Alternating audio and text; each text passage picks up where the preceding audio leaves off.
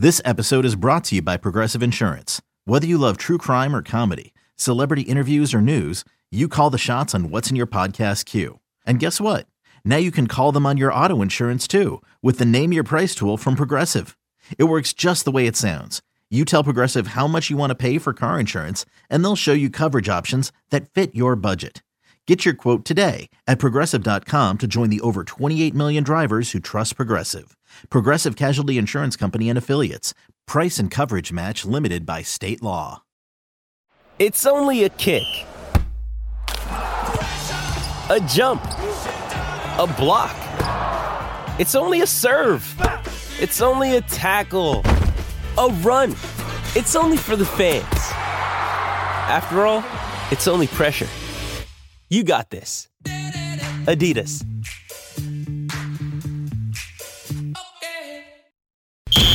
Whether the action is at the Linc or the bank, there's never an off day on Broad Street. It's the biggest news of the day, every day, with takes from someone who's never short on them. It's WIP Daily with Joe Giglio. Welcome on in, WIP Daily for May 5th. I appreciate everyone listening. Of course, Joe Giglio with you. And uh, subscribe, follow the podcast wherever you um, you get your podcast. So here's what I want to do today: is Bryce Harper gets back to Philadelphia, going to stand at the plate at Citizens Bank Park for the first time. Of course, this last October. I feel like today's a good reset on the Phillies. I mean, what an awful, awful series they had in Los Angeles, and, and lost the last one out in in Houston. So you think about the team right now, and it's it's you know we're about 20% through the season here. And the Phillies have just not been very good. I mean, they're 15 and 17, obviously not buried, not as bad as last year, but they're not playing good baseball. Uh, lost four in a row here.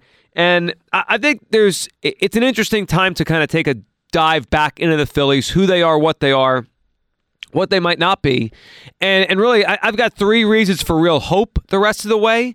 And I've got three reasons that I, I, think there's real reason to worry, you know, with some particular things. So let's dive into them. I'll, I'll kind of alternate hope, worry, hope, worry with the 2023 Phillies as Bryce Harper gets back. All right, let's let's start with the number one reason for hope and belief in this team the rest of the way, and it starts, you know, really with two players, but certainly one that just got back, and that's Bryce Harper. Like the Phillies got Bryce Harper back way earlier than any of us thought he would. I mean, uh, the Phillies put out that timeline when the surgery went down last November that, you know, sometime before the All Star break. And that was vague. But even, even if you were a super optimist on when Bryce Harper would get back, to the Phillies lineup, like June probably was an optimistic range. Maybe if you wanted to be really optimistic, early June.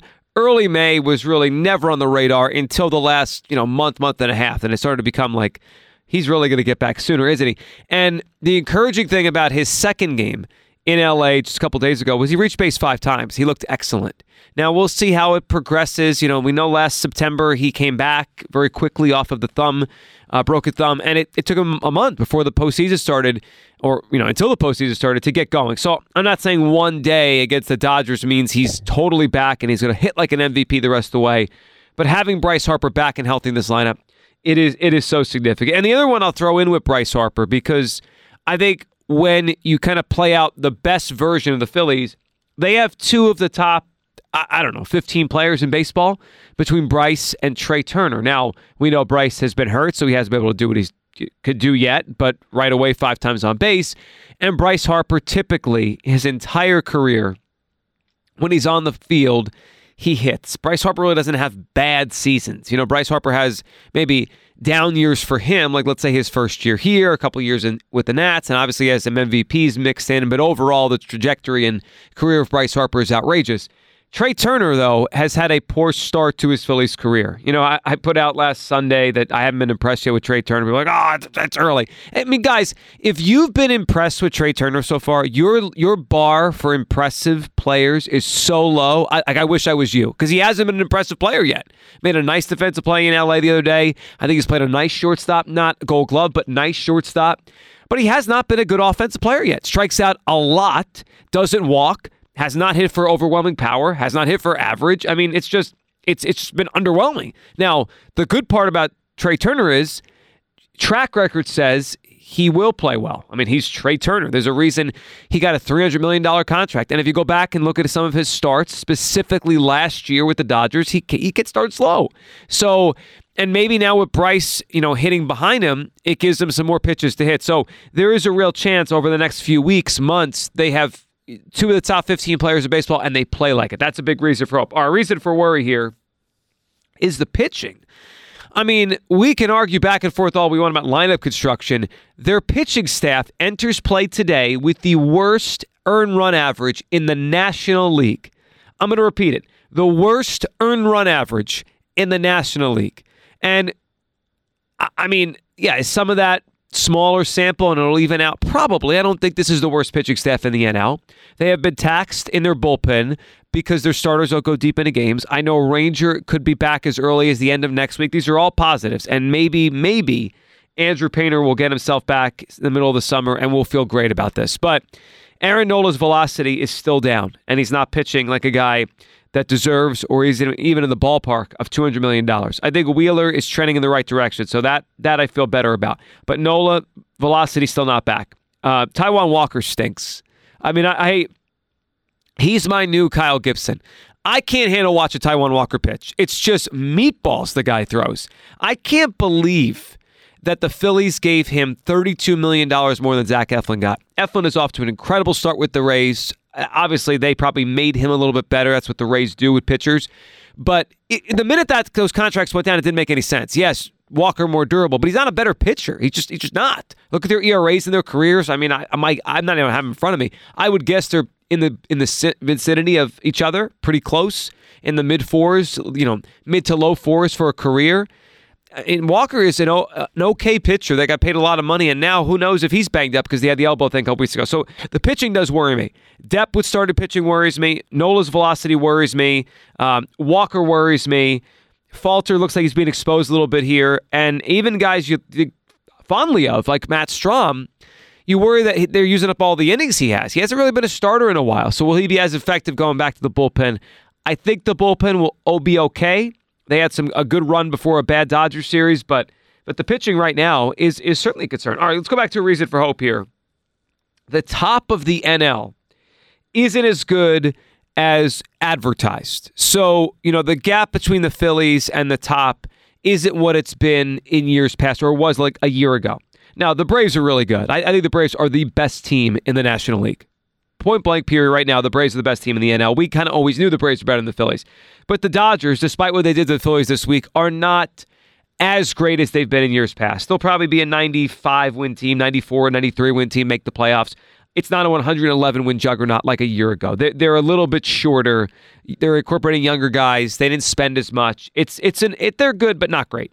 Um, the Padres have kind of been stuck in the mud like the Phillies. We people thought they could be great. Maybe they will, but not yet. The Mets have taken a major step back from last year, and their old guys look old. So the top of the NL and, and the Cardinals, who were the other playoff team last year, along with the Phillies, are awful. I mean, the, the, for all the worries we have with the Phillies pitching, the Cardinals pitching is it's batting practice. So I think they're they're not a good team and won't make the playoffs. So the top of the NL certainly isn't as good as it was last year. And the Phillies got through that last year as good as the NL was. So that is certainly something to hold on to that, yeah, they're stuck in the mud right now, 15 and 17, but who's really that great in the NL other than the Braves? And I'm not even putting the Pirates yet because I, I just I don't buy it at this level. Are, are they improved? Sure. Are they viable? Maybe. Can they win an NL Central if it's an 87 win, 85 win division? Maybe because they're off to a wonderful start. But I, I'm just they're not a, a real contender for me. So eliminate that. I just don't think the top of the NL, other than the Braves, is as good as normal. Hey, it's Kaley Cuoco for Priceline. Ready to go to your happy place for a happy price? Well, why didn't you say so? Just download the Priceline app right now and save up to 60% on hotels. So, whether it's Cousin Kevin's Kazoo concert in Kansas City, go Kevin, or Becky's Bachelorette Bash in Bermuda, you never have to miss a trip ever again. So, download the Priceline app today. Your savings are waiting Go to your happy place for a happy price. Go to your happy price, Priceline.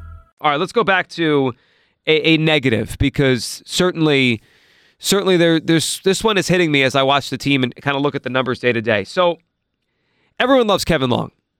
And Kevin Long's an awesome hitting coach and has had success really everywhere he's been. You go back to the Yankees days, you go to the Mets, you go to the Nationals. Obviously, here right now with the Phillies, Kevin Long is like kind of one of those rock star hitting coaches that all the hitters love, and players want to go play with him when they've played him before.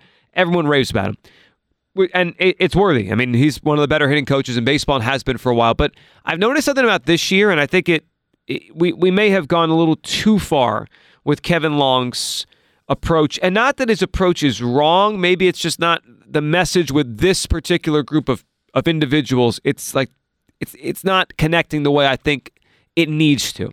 So the Phillies don't walk. I mean, I, I don't know how else to say it besides they don't walk enough. And I, I know you probably won't, you don't watch the games, watch the Phillies walk, but walks are good. I mean, we, we could be real about it. Walks and on base percentage are good. And swinging at the first pitch without damage is bad. It's it's a double whammy. You're not getting on base. If, obviously, if you're not if you don't get a hit, like just you make an out on the first pitch, you're you're not getting on base, and you are not working the pitcher. You're not tiring the pitcher out, getting into the bullpen, any of those kind of things. And the Phillies right now as you look at them. So, and Bryce Harper coming back, I think will will help with this just naturally. But as of May fifth, okay, the Phillies are 12th in the National League in walks. They have walked 85 times. They have struck out 292. So they're the bottom of the NL in strikeouts, or towards the bottom, right? Bottom third of the NL in striking out. They strike out a lot, but they don't walk. Bad combination. They, they need to walk more to make their home runs you know more viable to make it, just helps have big innings. They're not walking enough and not enough selectivity. Too many at bats, and I think Trea Turner's been really, really one of the worst of this, where they get up there and they just swing at the first pitch. I mean, uh, how many times do you think Trea Turner swung at the first pitch? It has to be an enormous amount. It's crazy. They don't work. I'm going to give you some of their strikeout to walk ratios as a team. Um, Realmuto, three walks to 27 strikeouts. That's abysmal. Um, Stott, six walks to 25 strikeouts. Not great. Not what you want in a leadoff hitter. Trea Turner, eight walks to 35 strikeouts. Edmundo Sosa, two walks to 19 strikeouts. Uh, Marsh, 13 to 33 is actually, you know, that's not horrendous compared to everybody else. Um, Schwarber is kind of in the two to one. At least he has 19 walks to 38 um, strikeouts. And we know he's going to strike out a lot, but at least he walks. And Bryce Harper just got back. He's almost even two walks to three strikeouts. That's obviously more ideal they just they walk they strike out a lot and they don't walk. I, I, that combination is not great. It's it's not what you want. All right, let's go to a reason for some hope here. Um, and I, I hate to fall back on this because it just feels lazy, but it, it's it's also true, so we can't ignore it. They've done it before. I think the Phillies will get the benefit of the doubt from this fan base and this city for most of this summer, as long as they're not buried because they literally literally did this last year where they got off to a tough start and they turned it around. So I think to a lot of people nothing matters. No matter if there's like red flashing warning signs or or good play. Nothing really matters until June, July, August, you know, into September because what they did last year. They were horrendous last year and, and obviously turned it around. But I, I've cautioned this from the first two weeks of the season that is not easy to do. Like digging a hole and then smiling as you dig out of it, like maybe you could do that once and get to the World Series. You know what is probably over time a more prudent way of doing it? You know, winning more games in the beginning of the year, being in the division title race, winning the division, getting home field. Like the Phillies are, uh, it's not over yet, but the more they play like this, the more that becomes less likely. And they have to go the route they did last year, which is sneak in as a wild card, go on the road the whole time. Like it's a harder route to a championship, and and that's still the goal. I mean, I I haven't changed my goal for this team, and what I expect and hope is that they go from where they were last year and finish the job. And they have a deep lineup, they have a, a, a talented bullpen. I said before the season, I don't back off it. Talent wise, names you know, where the, the status of where these guys were picked in their respective drafts, it, it's the most talented Phillies team ever. Like the, the and payroll, obviously, the expectation should be that. So while it's frustrating, I get it though. They've done it before. They get the benefit of the doubt there. All right, let's end with with one more um, reason for worry, and it's it's kind of a juxtaposition of the top of the NL is obviously not as good as it was a year ago. I, I really only think the Braves are the only great team this year in the National League. They have a 688 winning percentage. But I think there are more contenders than last year, more viable teams that could fight for a playoff spot than last year. I mean, last year really was, you know, the Giants fell off midsummer, and it really became seven teams for six spots. And the Phillies obviously got that six spot over the Brewers. And then the rest of the NL stunk. You know, there was a couple teams kind of in the middle like the Giants, but then the rest of the, the league stunk. The Cubs, Pirates, you know, Nationals, they were bad. Marlins. So it was almost like all you have to do is beat the Brewers. Like that became anytime they struggled in, in August, September, was like, well, just beat the Brewers and you make the playoffs. There's nobody else that could catch you from behind. This year, I think it's a little bit different, guys. I mean, Pittsburgh certainly looks more viable, and they, maybe they'll they'll stay in the race. Milwaukee again in the race. Arizona now a contender. Miami has at least been at 500, and they have better, you know, they're young pitching. The Mets fell back, but are are obviously still in that mix. The Cubs, okay, the Giants. It- It's not. There's more teams. I think it's more like 10 or 11 teams for seven for six spots now and maybe they're all kind of middling but there there's more teams it's like the Kentucky Derby there's more horses out there so the Phillies stumble there's a chance a better chance this summer than last a horse you don't even think's any good like I don't know the, the Diamondbacks or, or the Cubs just passes you so that's something to, to keep out look out for as the Phillies try to turn this thing around there's certainly reasons for optimism led by Harper and, and Turner and there's some reason for pessimism with uh, and worry with all that pitching, all the pitching issues right now. It's going to be fun. Bryce Harper returning the ovation, hopefully without a pitch clock violation. Should be awesome. Awesome at Citizens Bank Park on Friday night. Appreciate everyone listening. As always, the WIP Daily daily podcasts Monday through Friday. Wherever you get your podcast, please follow in the Audacy app or wherever you get your podcast. I really appreciate everyone that's responded to this podcast and listened. Uh, it's a new venture we're doing and I'm doing for WIP, and I'm having a blast. I mean, obviously, WIP Middays with Hugh Douglas is uh, daily show, and hope everyone listens to that. But a chance to uh, kind of get out another 15 minutes of what's on my mind and what's going on in the biggest story in Philadelphia sports. I love doing it. Appreciate you guys listening. We'll talk again next week. Go Phils over the weekend against the Red Sox.